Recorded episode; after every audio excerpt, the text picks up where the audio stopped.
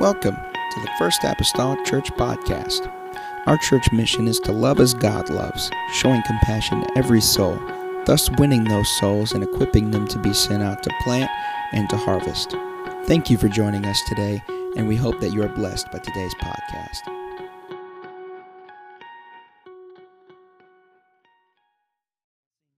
He is just as near as he ever was, and certainly as near as you would desire for him to be.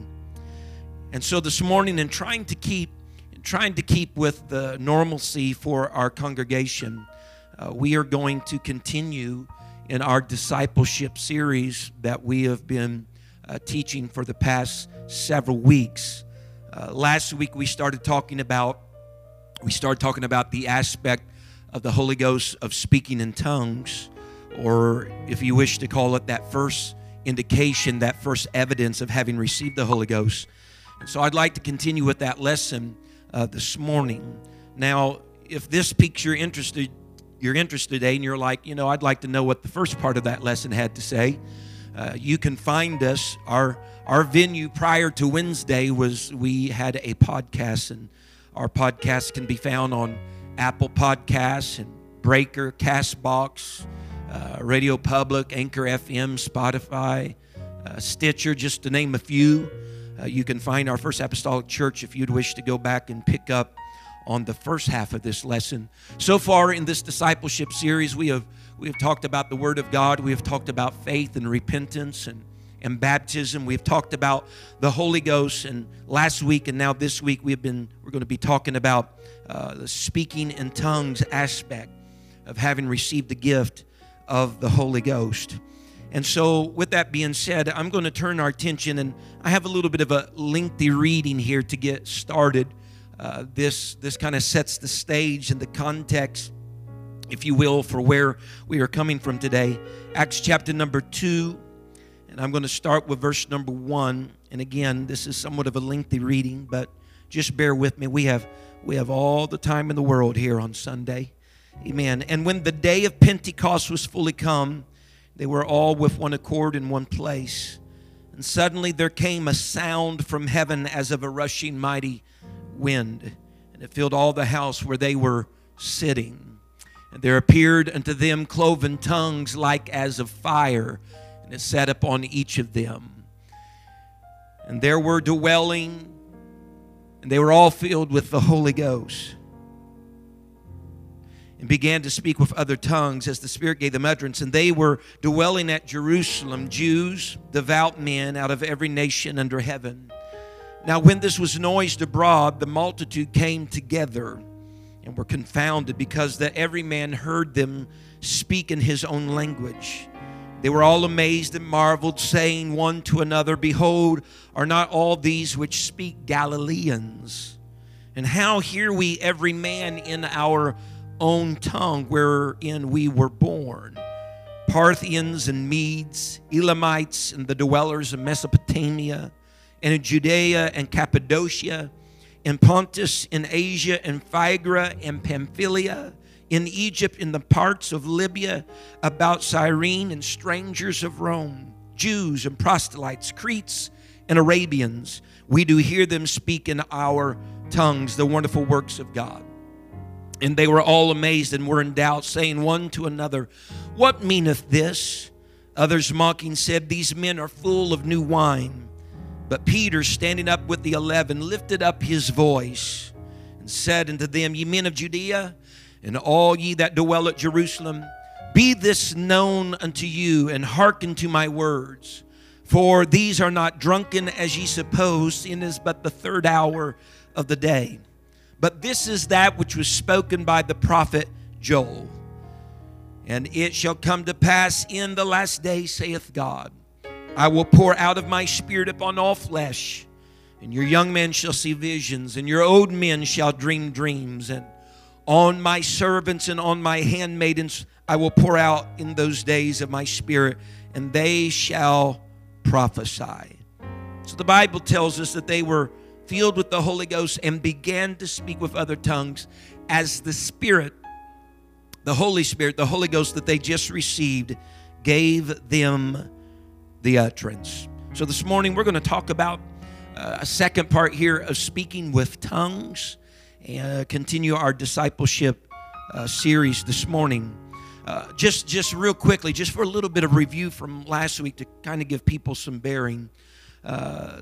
We, we see throughout the word of the Lord that this is their first occurrence of speaking in tongues here in Acts chapter number two at the at the feast of Pentecost, where people of every language and every tongue had come together. Different nations, about 15 or so different nations were represented here. And so this is the first occurrence of this happening. And so there are some things that we covered last week that may be of importance to some people today. And that is, these people of different nations and different tongues that were gathered together heard these 120, as it were, in the upper room speak many of them in their own native language and tongue. Though most of them were Galileans, they heard them speak in their language and in their tongue when they spoke uh, with, with, with tongues or they received the gift of the Holy Ghost. It's important to, to note today uh, that whenever a person does receive the baptism of the Holy Ghost and they speak in other tongues, that tongue may be uh, another tongue that's in our world that that individual in particular uh, does not know. Uh, they don't know as a second language, but uh, by virtue of the Spirit, they're capable of speaking in that tongue. That tongue may very well be uh, the tongue of angels. Uh, the Apostle Paul spoke in the book of Corinthians uh, whenever he was talking about love or charity. He said, Though I speak of in the tongues of men and of angels and have not charity. So that, that could very well be the tongue of an angel, or it could be a total unknown tongue, one that is not founded found here upon the world at all. But nonetheless, uh, the initial evidence of receiving the Holy Ghost, according to the word of the Lord, uh, not just in Acts 2, but also found in Acts 8, Acts 10, Acts 19, uh, throughout the book of Acts, is the, the speaking in other tongues. It's that initial first evidence. Uh, there are other evidences that come uh, along the way of our Christian journey after we receive the Spirit of the Lord.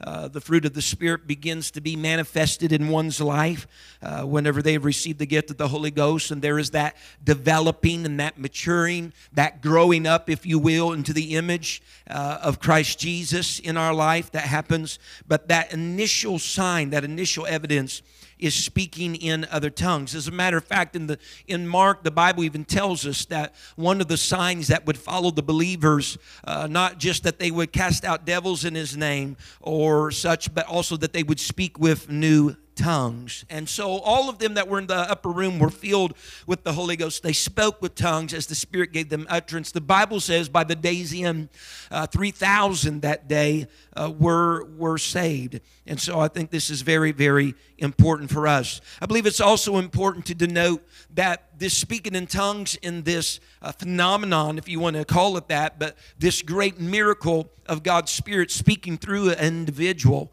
uh, that was noised abroad. And then there was the crowd that gathered of all these different nations and such to come inquire and listen and see what this was all about. So this, this was not a, a group of 120 people uh, that were preaching in different languages the gospel for those that were there. There was a universal language of that day, uh, a, a, Grecian universal language. And you'll note that the Apostle uh, Peter, whenever he spoke his message and even answered the question uh, of the, that the people had, What meaneth this? or Men and brethren, what shall we do? Uh, he spoke to them. It was not that there were, you know, 15 different languages being spoken to preach the gospel. The people gathered amen, as a result of this, them speaking in tongues already happening. So they didn't speak in tongues in different languages as a result of the crowd. They were doing it, and the crowd came as a result of them speaking in other tongues. And so our, our purpose here today, and, and that's just a small little uh, review of last week. There's a whole lot more. And so I urge you to find us on podcast to go back and listen to that. But this morning, I think it's important today to note uh, that there are the the instances of those receiving the Holy Ghost, or what may be termed the outpouring of the Spirit. Uh, but the outpouring Spirit, that initial sign of receiving the Holy Ghost, speaking in tongues, uh, never in Scripture is referred to as, as the, the gift of tongues. It's referred to as the gift, it's referred to as the outpouring, it's referred to as receiving the Holy Ghost.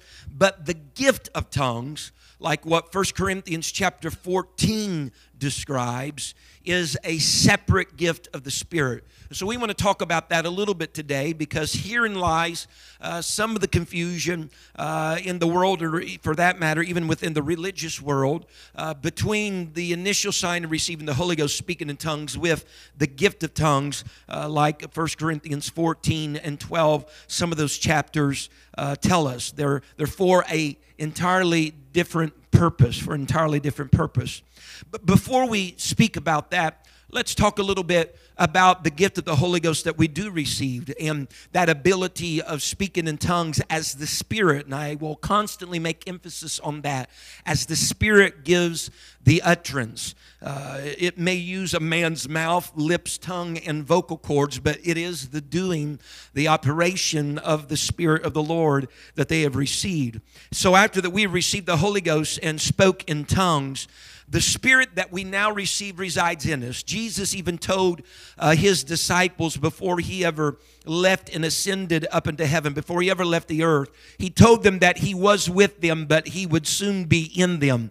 And he was alluding to the gift of the Holy Ghost that they would receive. And so that gift of the Holy Ghost, the Spirit of God that dwells within us, and we've made mention of this, I think, when we talked about the Holy Ghost just in and of itself. Uh, it will sometimes move upon us to pray in other tongues to pray in other tongues.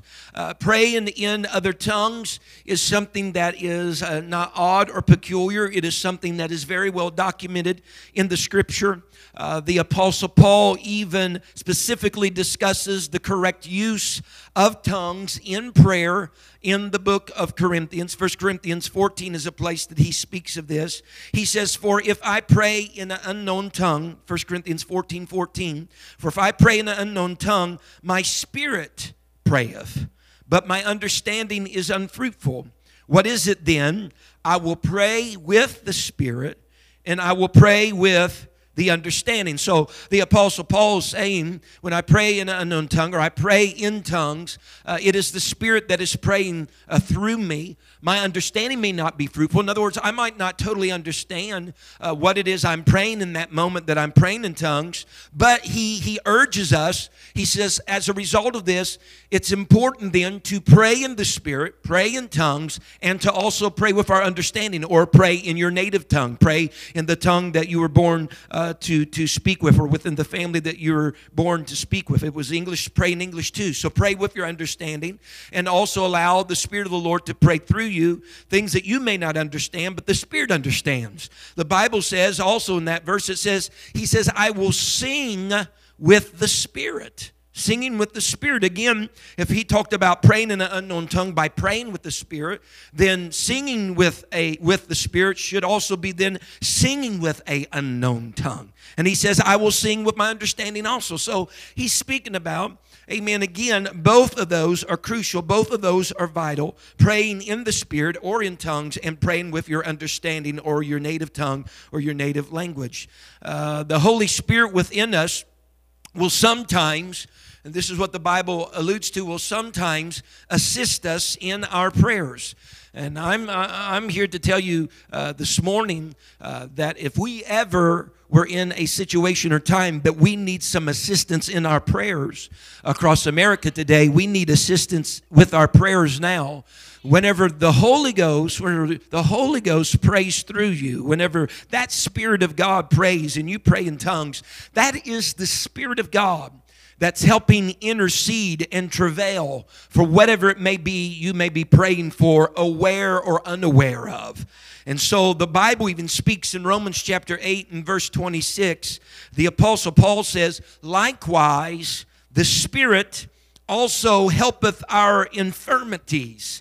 Amen. I talked about when we talked about the Holy Ghost, one of the benefits, and there's more than just this one, but one of the benefits of the Holy Ghost is that it can actually, according to the word of the Lord, it can help our infirmities. For we know not what we should pray for as we ought. There are times, if you ever been in a situation you just didn't know how to pray about a circumstance or how to put the words together to make your petition known to God, there's times we don't know uh, what we should pray for as we ought, it says in Romans 8.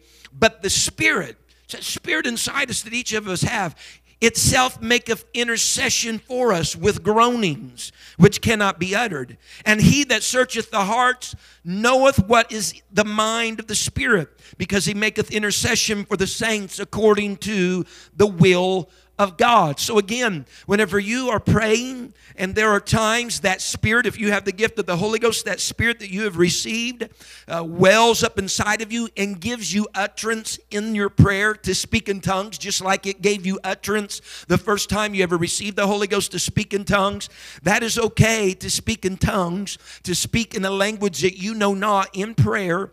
And although you may not be able to understand it, God's Spirit is interceding through you. It is praying about about things that God for sure knows is His will to pray about, things that you're not even aware of, but we're making advances, if you will, in the kingdom of God, in heaven, uh, in the invisible world, if you will. Amen. That's somehow going to impact and touch a person's life. And so sometimes in prayer, a spirit filled person will be led uh, by the Spirit to pray in tongues, and that Spirit is interceding uh, through us. I'll tell you uh, without being bashful about it this morning here at the First Apostolic Church. We believe, according to the word of the Lord, uh, of, of speaking in other tongues as the Spirit gives uh, the utterance. If you were to visit us, it would not be uncommon for you to hear in our services uh, maybe someone praying and maybe praying in other tongues. And so uh, we, we, we endorse that as the Scripture uh, teaches. And so the Bible also tells us, though, it also tells us uh, since our understanding is unfruitful concerning these things, not all of our prayer, not all of our prayer should just be in other tongues. Uh, our spirit does pray for us, but we must pray with our understanding, and we must also pray then in those times when the Spirit is praying through us. There should be portions of our prayer in our own language, our own native tongue uh, things that we're saying that we do have knowledge of and that we do comprehend, praying for definite things that we are ourselves aware of. But we should pray with the Spirit, uh, with the unknown tongues, and also pray with our understanding. Amen. And notice what the Bible says. We don't want to miss out on the fullness of this prayer experience. So uh, let me urge you, it's important for both of those aspects to take place in our prayer life. The Bible says in Ephesians 6 and verse number 18 praying always with all prayer and supplication in the Spirit, and watching thereunto with all perseverance and supplication for all the saints. Finally, before we go on to speak about the gift of tongues, all right, the gift of tongues, I want to tell you today, Paul also mentioned about singing with the Spirit.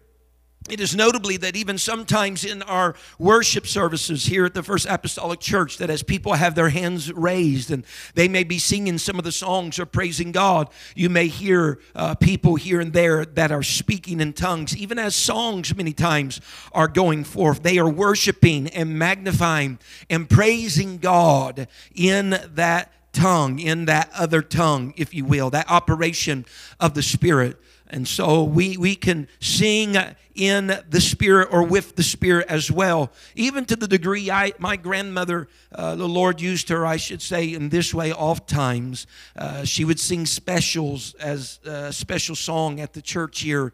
Uh, she's, she's passed now and gone on to be with the Lord. But there'd be times when she was singing. It was it's probably one of the most beautiful things uh, in my own human life, I can say probably, that, that to experience. Uh, she would begin to sing that song in another tongue in another language. She wasn't bilingual, but the Spirit moved upon her and uh, endued her with that ability in that moment. It was the most beautiful thing, praising and worshiping, magnifying God in that. But we want to go on just a little bit now, uh, talking about the gift of tongues. uh, not the tongue that you uh, receive when you receive the gift of the Holy Ghost per se, but but the gift of tongues. We've been filled with the Holy Ghost, and after we're filled with the Holy Ghost, the Spirit of the Lord in our lives has the ability to impart uh, additional gifts uh, unto us, known as the gifts of the Spirit in the Word of the Lord in 1 Corinthians 14. And these are, note, the gifts, plural. They're the gifts of the Spirit.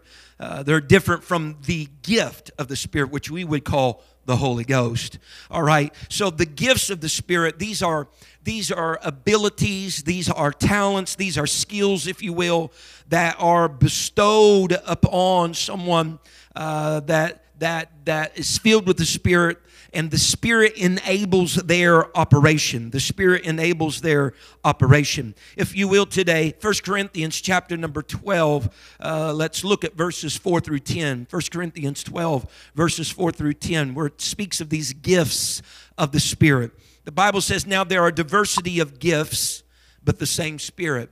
And there are differences of administrations, but the same Lord and there are diversities of operations, but it is the same gift which worketh all in all. But the manifestation of the Spirit is given to every man to profit withal. For to one is given by the Spirit the word of wisdom, to another the word of knowledge by the same Spirit, to another faith by the same Spirit, to another the gifts of healing by the same Spirit, to another the working of miracles, to another prophecy to another discerning of spirits, to another divers kinds of tongues, to another the interpretation of tongues. So these gifts of the Spirit, of that list that I just read to you, these gifts of the Spirit, their, their uh, responsibility or their purpose as you read in 1 Corinthians 12 and, and 14 as well, their use and purpose is for blessing the body blessing the church, edifying or building up the church of the Lord Jesus Christ. They are not given uh, to an individual for uh, selfish gain or some type of selfish blessing upon our, our own selves. No, it is for the edification of the church. It is they are gifts to be used to minister uh, to the body. The Bible describes the church as a bride. It describes her as a body, many members, but a part of the same body. One head being Christ Jesus Himself. It's used to minister to the body. And with that being said, the Bible then gives us some uh, guidelines and guidance in how these gifts uh, should be should be used. And we see that written of in the in the books in the book of Corinthians, uh, the epistles uh, after Acts. When you get to Romans and the epistles forward, the epistles were written to written to the church or to a church, no doubt the church at large uh, in that culture and time to a particular church, but it's applicable for the church at large, even still yet today. And so in the book of First Corinthians, Paul is writing uh, to a people who have already received the baptism of the Holy Ghost. He is addressing uh, the church there at Corinth. And so he's in this moment not instructing them on how to receive the Holy Ghost, but he's giving them instruction and guidance on how to use the gifts that the Spirit endows them with, that the Spirit uh, gives them the ability uh, to function in. So He's giving them some instruction uh, on how to do this. And again, uh, he's, he's doing this, and, and we got to avoid a misunderstanding of the use all right, of tongues, and he's going to help us in that. And so in 1 Corinthians 12 and verse number 1, Paul even says, Now concerning spiritual gifts, brethren, I would not have you ignorant. And so, one of the gifts of the Spirit, we're not talking about that initial sign of the Holy Ghost now. We're talking about the gift of the Spirit because we want to make that distinction because sometimes there's a blurring of the line. Uh, people try to, uh, there is, uh, they, they, they, try to, uh, what explains and guidance is for the, the gift of tongues. They tried to put on then the gift of the Holy Ghost. And so these are these are two these are two separate bodies here, two two separate uh, concepts and ideas in the Scripture. And so this gift of tongues, this gift of tongues, is spoken of in the Scripture as divers kinds of tongues. Uh, it is used to proclaim some type of divine utterance, a divine utterance. It'll either be given directly to perhaps an individual at times, to a group of people, to the body or the congregation that is gathered together there.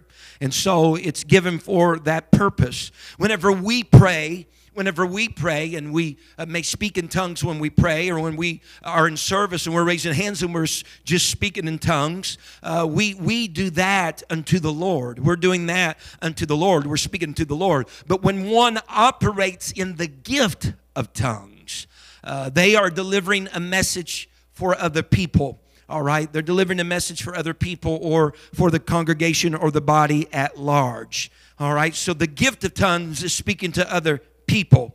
And it will oftentimes, whenever that is utilized, the, there are two gifts here in the list of 1 Corinthians 12 uh, that complement one another and, and work tongue and groove. That is diverse kind of tongues, and to another, the interpretation of tongues.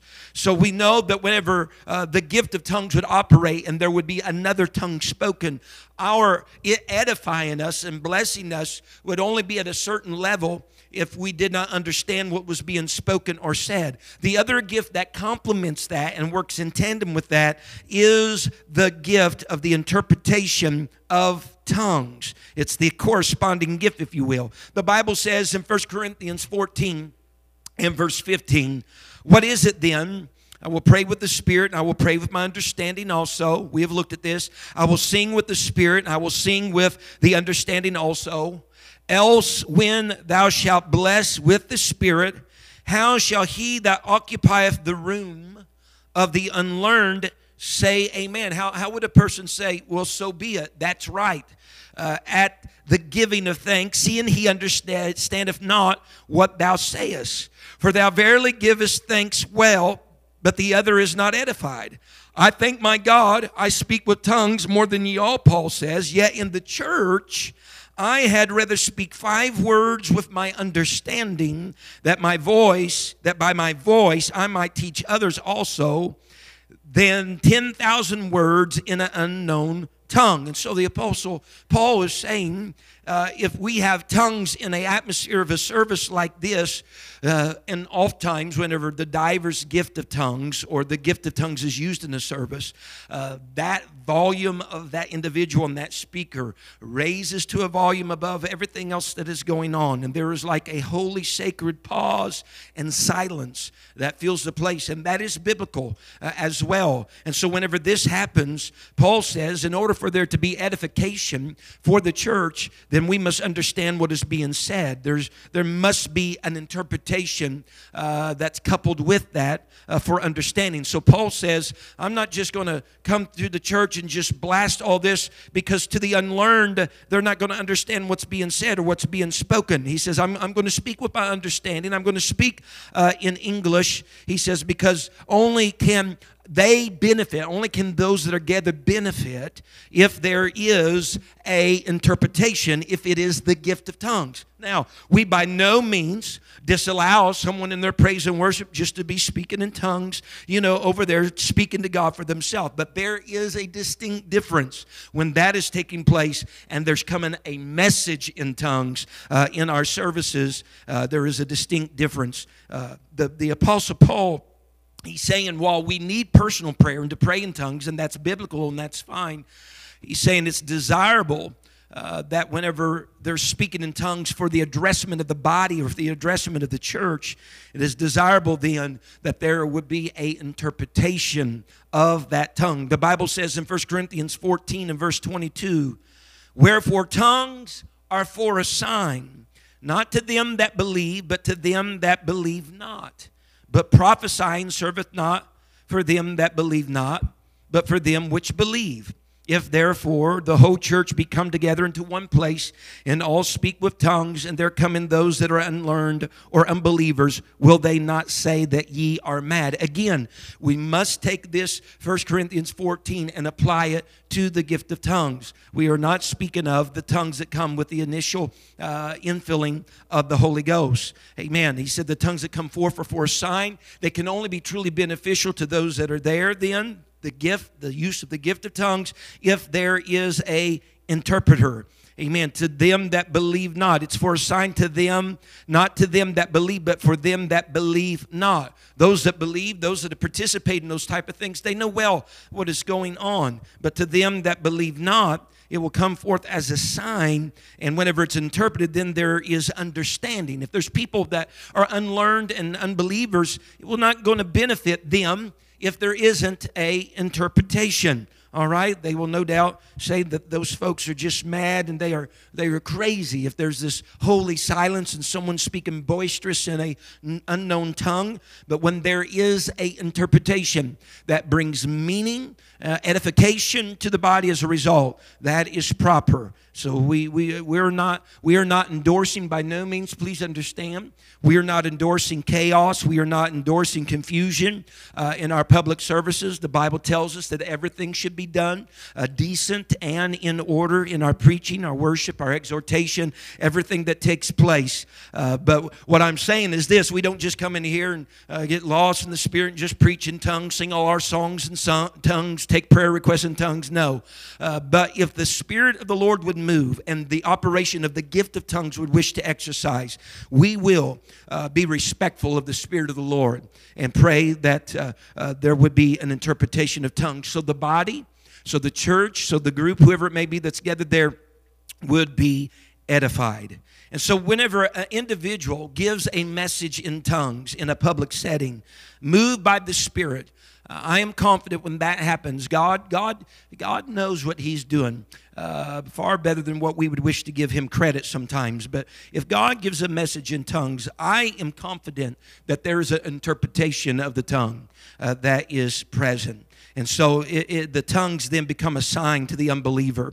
And all the hearers, through the interpretation, are edified and brings understanding to those that are gathered there. Now, Paul goes on to say that the gift of tongues should be used in a, a uh, diplomatic, decent manner in our public services. Uh, he tells us in 1 Corinthians 14 and verse number 27, he says, If any man speak in an unknown tongue, again, this is speaking about the gift of tongues, all right? If any man speak in an unknown tongue, let it be by two or at the most by three, and that by course. Or, in other words, uh, whenever you speak about that by course, that word course means one of the constitute parts of the whole. Uh, let it be by one or by two. If one speaks in tongues, let it be in succession. If another would, before an interpretation, or three before an interpretation. But but but but that by course. Let them be in succession. Let them all be parts, if you will, of the whole. By most three, and then he says, and let one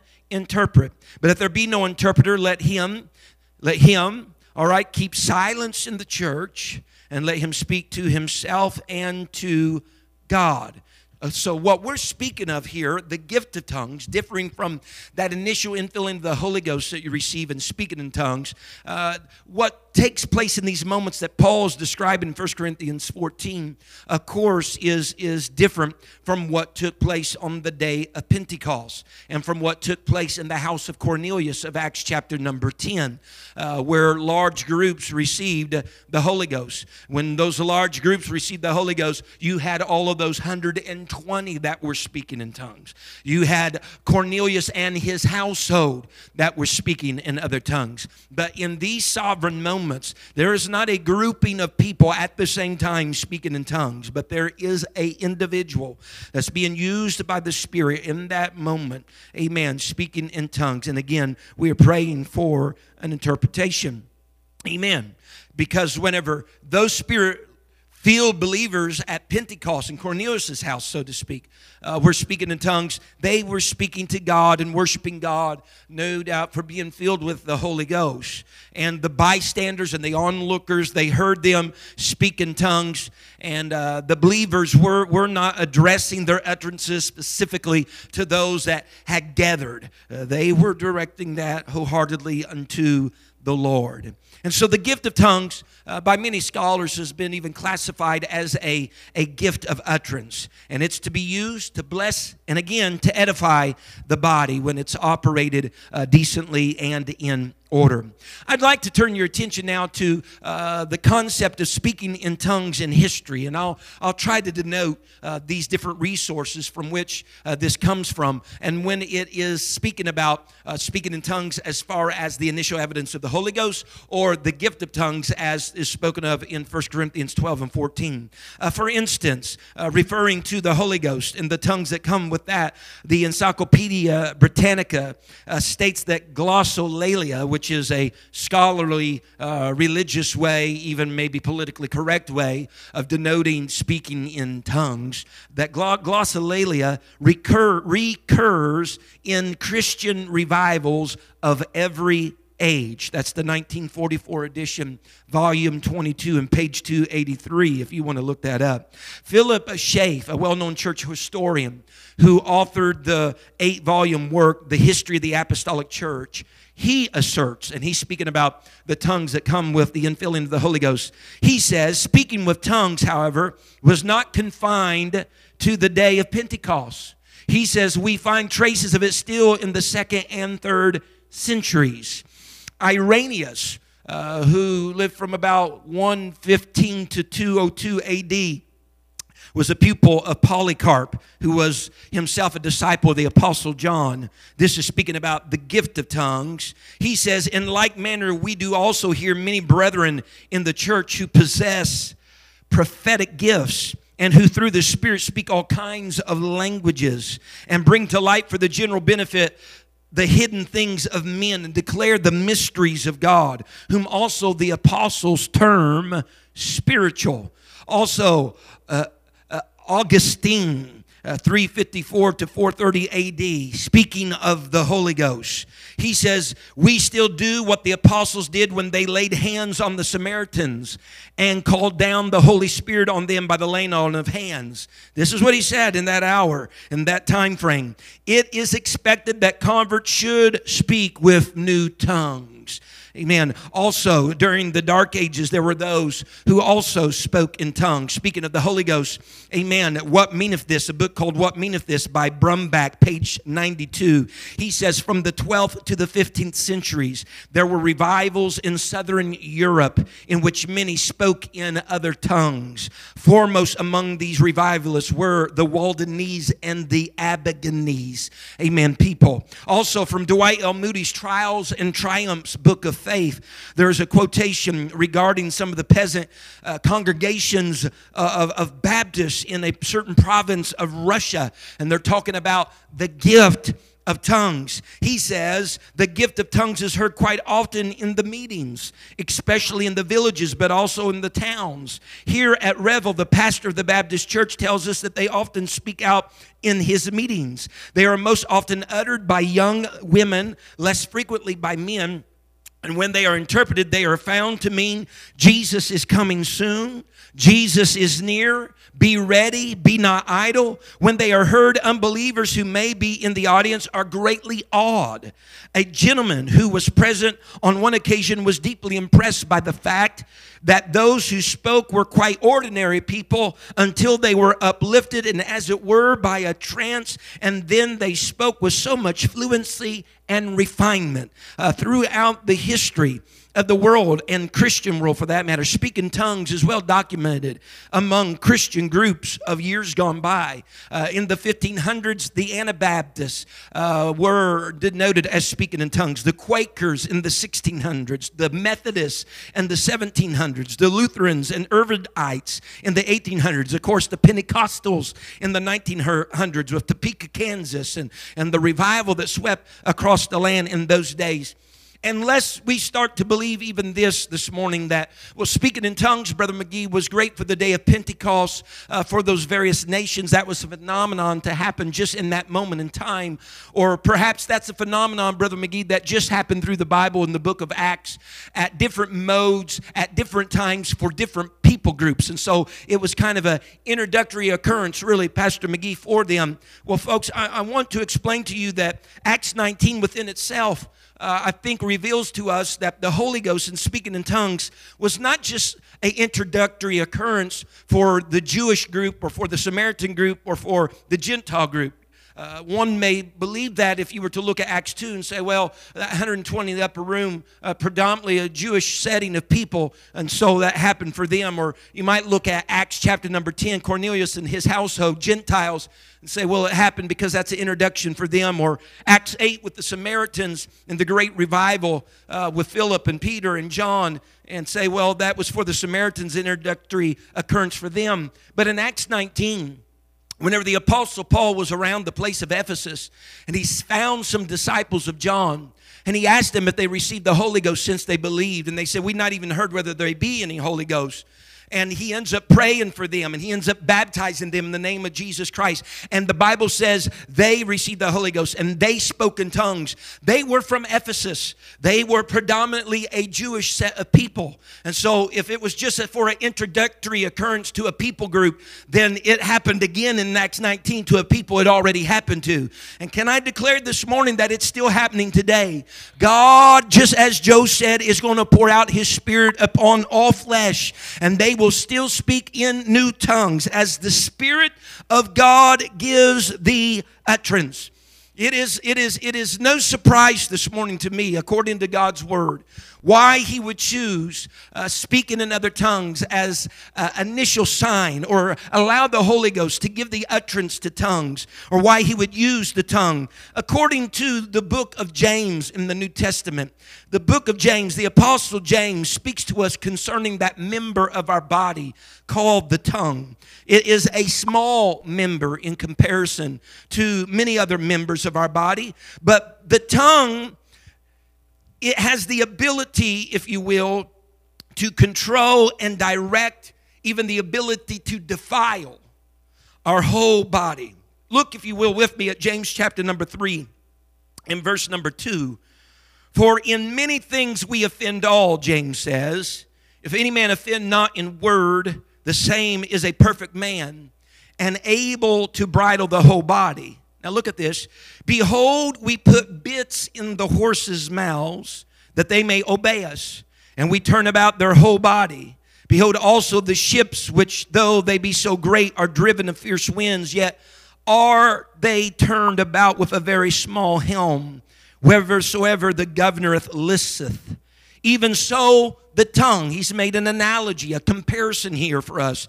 Even so, the tongue is a little member a little member, if you will, just, just as the bit that's in the horse's mouth, just as that, that, that rudder or that governor that's directing a large ship. Even so, the tongue is a little member and boasteth great things. Behold, how great a little matter a little fire kindleth, and the tongue is a fire, a world of iniquity. So is the tongue among our members, that it defileth the whole body. So it's telling us this small, what would seem to be very insignificant member of our body has the capability of defiling our whole body and set up on fire the course of nature, and it is set on fire of hell. So this small little member of our body has the capability of defiling our whole body has the ability, if you will, of control, even as a horse's bit would be in the mouth, or as a governor would guide and direct a ship. And so, before an individual can receive the baptism of the Holy Ghost, it is imperative that that man or woman surrender his or her whole body, whole being unto the Lord. And it is not uncommon for the last member of the human body to surrender to be that, that vile, that, that world of iniquity, uh, little tongue, you might call it, that is in our mouths to surrender to God. Because the fact of the matter is this no man can tame the tongue. And in our everyday living, we understand that. Every time that you said something and you wish you could recollect what you said is proof that you can't tame your own tongue. No man can tame his tongue. The Bible says in James 3 8, but the tongue can no man tame. It is an unruly evil full of deadly poison. And so no man can tame the tongue. So whenever you receive the baptism of the Holy Ghost and that Spirit comes inside of you and then gives utterance uh, to other tongues and you begin to speak in other tongues, and that's using your mouth, your lips, your vocal cords, you know that the Lord uh, has control, if you will, of your life and your being, and that you are no doubt fully surrendered unto God whenever you begin to speak in other tongues. There is a taming, if you will, that's taken place uh, that mortal man cannot do, but it is by the Spirit of the Lord. Amen. It's by the Spirit of the Lord. And so, whenever we talk about speaking in tongues as the initial evidence of receiving the gift of the Holy Ghost, uh, it is the universal evidence of receiving the Holy Ghost. It doesn't matter if you are in America or if you are in a third world country. It doesn't matter. You could talk uh, to missionaries abroad. Whenever people receive the gift of the Holy Ghost, amen, they speak in another tongue, regardless of their race, their culture, their education level, or even of their financial status. Uh, no, not everybody is going to react the same emotionally whenever they receive the Holy Ghost. They may not even react the same physically as far as what they're doing with their hands or their feet or what the countenance is upon their face. But everyone who receives the Spirit will speak in tongues as the Spirit gives the utterance. Whenever Jesus spoke to Nicodemus in John chapter number 3, and Nicodemus was being inquisitive about uh, a man being born again. And the Lord told him he must be born of the water and of the Spirit, or he cannot enter and he cannot see the kingdom of God. Uh, Jesus explained it to, to, to Nicodemus this way He said, The wind bloweth where it listeth and thou hearest the sound. Please underscore that. Thou hearest the sound thereof, but canst not tell where it cometh whence it cometh and whither it goeth. And here's what he says. This is what Jesus said. This is Jesus speaking to Nicodemus. He said, So is everyone that is born of the Spirit. He's saying everyone that is born of the Spirit is, is, is comparable to that wind that bloweth where it desires. You don't know where it's coming or whether it's going, but you do hear the sound. You do hear the sound thereof. And so, if everyone that is born of the Spirit has that same likeness, there is going to be some there's going to be a sound that's going to be ushered forth whenever you receive the gift of the Holy Ghost, and it's going to be that utterance of speaking in other tongues. Amen. And so, speaking in tongues, it is a very spiritual, spiritual manifestation revealing that God's Spirit is working within the hearts and lives of the men and women who have received Him. Uh, it was one of the signs, as I said earlier, that would follow the believers.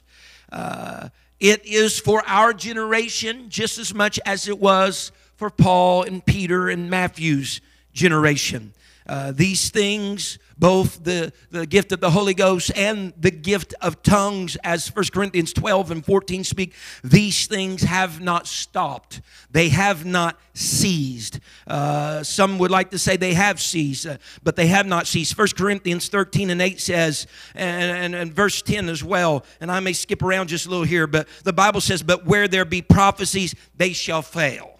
And whether there be tongues, they shall cease. And whether there be knowledge, it shall vanish away. For we know in part and we prophesy in part. Note now, but when that which is perfect is come, then that which in part, that which is in part shall be done away from. Folks, it's not stopped, it's not seized. It will in a day, it will in a day, but that day is not yet come. When that perfect one does come, uh, whenever he which is perfect whenever the lord comes back for his church whenever he comes back for his people uh, that which we now do in part prophesy tongues all these things the knowledge that we have the apostle said we we see through a glass darkly so the, our knowledge is skewed. We only there's it's only there's only a little bit. There's a part. We are partially knowledgeable.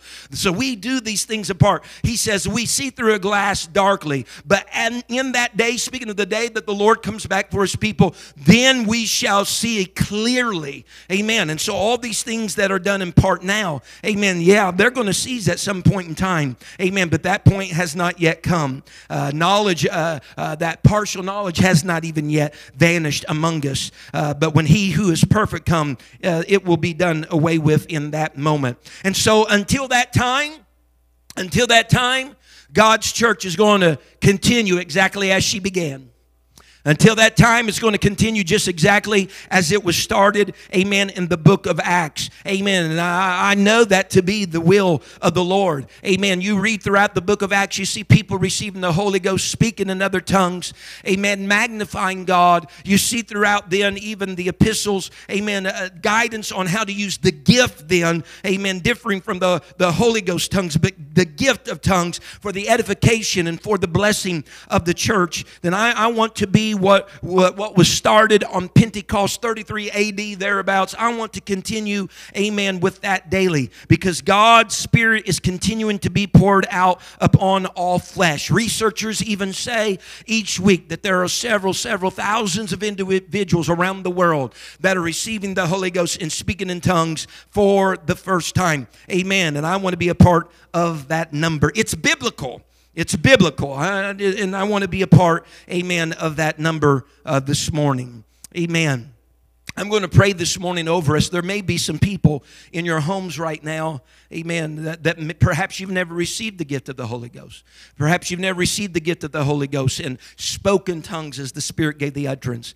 I'm here to tell you today, and I, have said this more than once God doesn't know any social distancing. Uh, we're here right now, and you may be in your homes, but God, the Spirit of the Lord, can reach down to where you are. You do not have to be in a church building to receive the Holy Ghost. You don't have to be in a church building. You don't have to be where a pastor is or where uh, a missionary is, so on and so forth in the confines of your home, you can raise up your hands even this morning, amen, and seek after that Spirit of God, and He can fill you with the baptism of the Holy Ghost. I'm going to pray right now uh, over us, those that are in their homes right now. Father, I come to you this morning. I thank you, Lord Jesus, for the baptism of the Holy Ghost. I thank you, Lord, for your Spirit. God, that you didn't leave us comforter, comfortless, but you sent us a comforter. God, which is the Holy Ghost, John 14 said. I pray, oh God, I want that Holy Ghost alive and vibrant in my life. I pray, oh God, I want to submit myself and yield my members and surrender myself unto the Lord.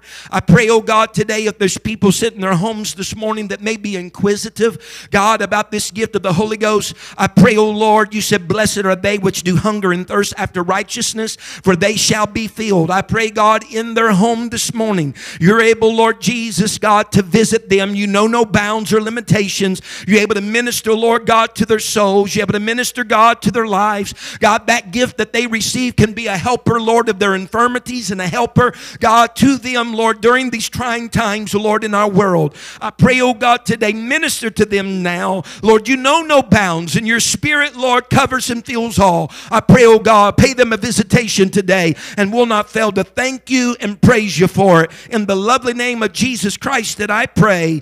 Amen and amen. God bless you this morning. Thank you for being here with us here at the First Apostolic Church in our life. Thank you for listening.